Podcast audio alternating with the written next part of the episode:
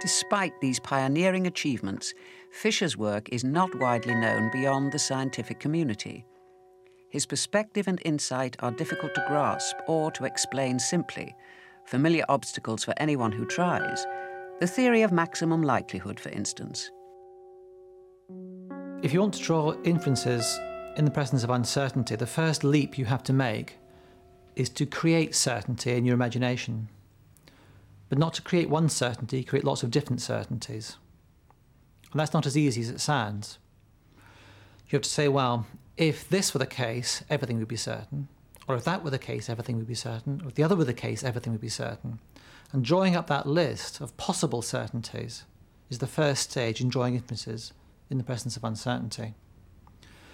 The next stage is to take each possible certainty and to ask, what would happen if that were true? Then the next one, what would happen if that were true? And the next one, what would happen if that were true? And then you look at what really happened, and you look back and say, well, if this were true, how likely is it we'd see what we see now? If the middle thing was true, how likely is it we'd see what we see now? And if the last thing was true, how likely is it that we'd see what we see now? And maximum likelihood is saying, well, which of those possible certainties makes it most likely we'd see what we saw? Fisher's effortless grasp of abstract ideas is reflected in his writing. Fisher's writing is extraordinarily tense and close, partly because he would formulate his ideas in his mind and very often dictate everything that he was to publish. His mentor, Leonard Darwin, who was Charles Darwin's fourth son, once wrote to him, "One idea per sentence is a good idea, I think." You have to think hard whilst you're reading. In this, his most famous book, The Genetical Theory of Natural Selection, Fisher says in the preface, "No efforts of mine could avail to make the book easy reading. We understand it better now than when you wrote it, and as biologists learn more, they'll understand the book better still." If Fisher's giant steps of thought were ahead of his time, they were not always welcomed by his contemporaries. New ideas are unexpected, they're difficult to assimilate, they're difficult to act on, and people get quite indignant and angry about them. You can only tell people things one step away from what they know already.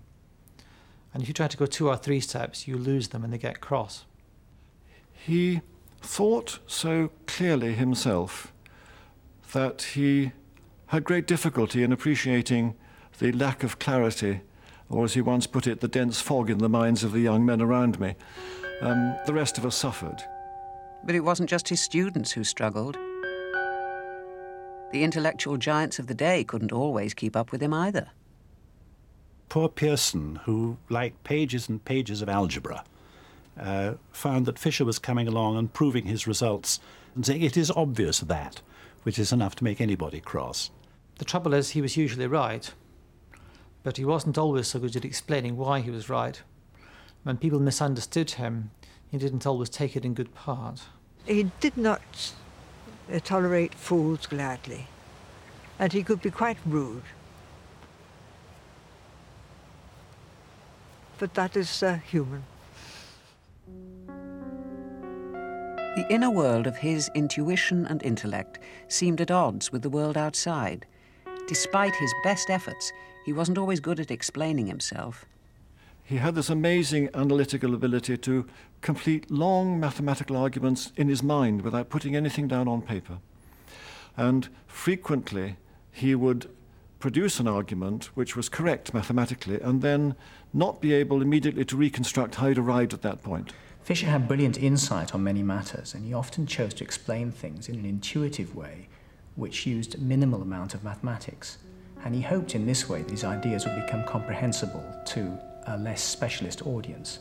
But the net result often was that the mathematicians didn't understand him either. Thinking about it in later years, I had the sense that he was probably rather lonely.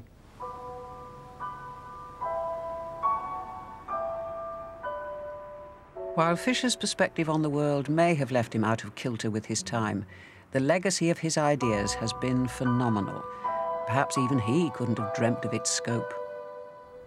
The value of abstraction in solving problems, as Fisher did, is that You begin locally with a particular problem you want to solve, but by thinking about it in a very abstract way is like ascending into the stratosphere so that you can then solve all kinds of other problems all over the world with just the same solution as you've just achieved.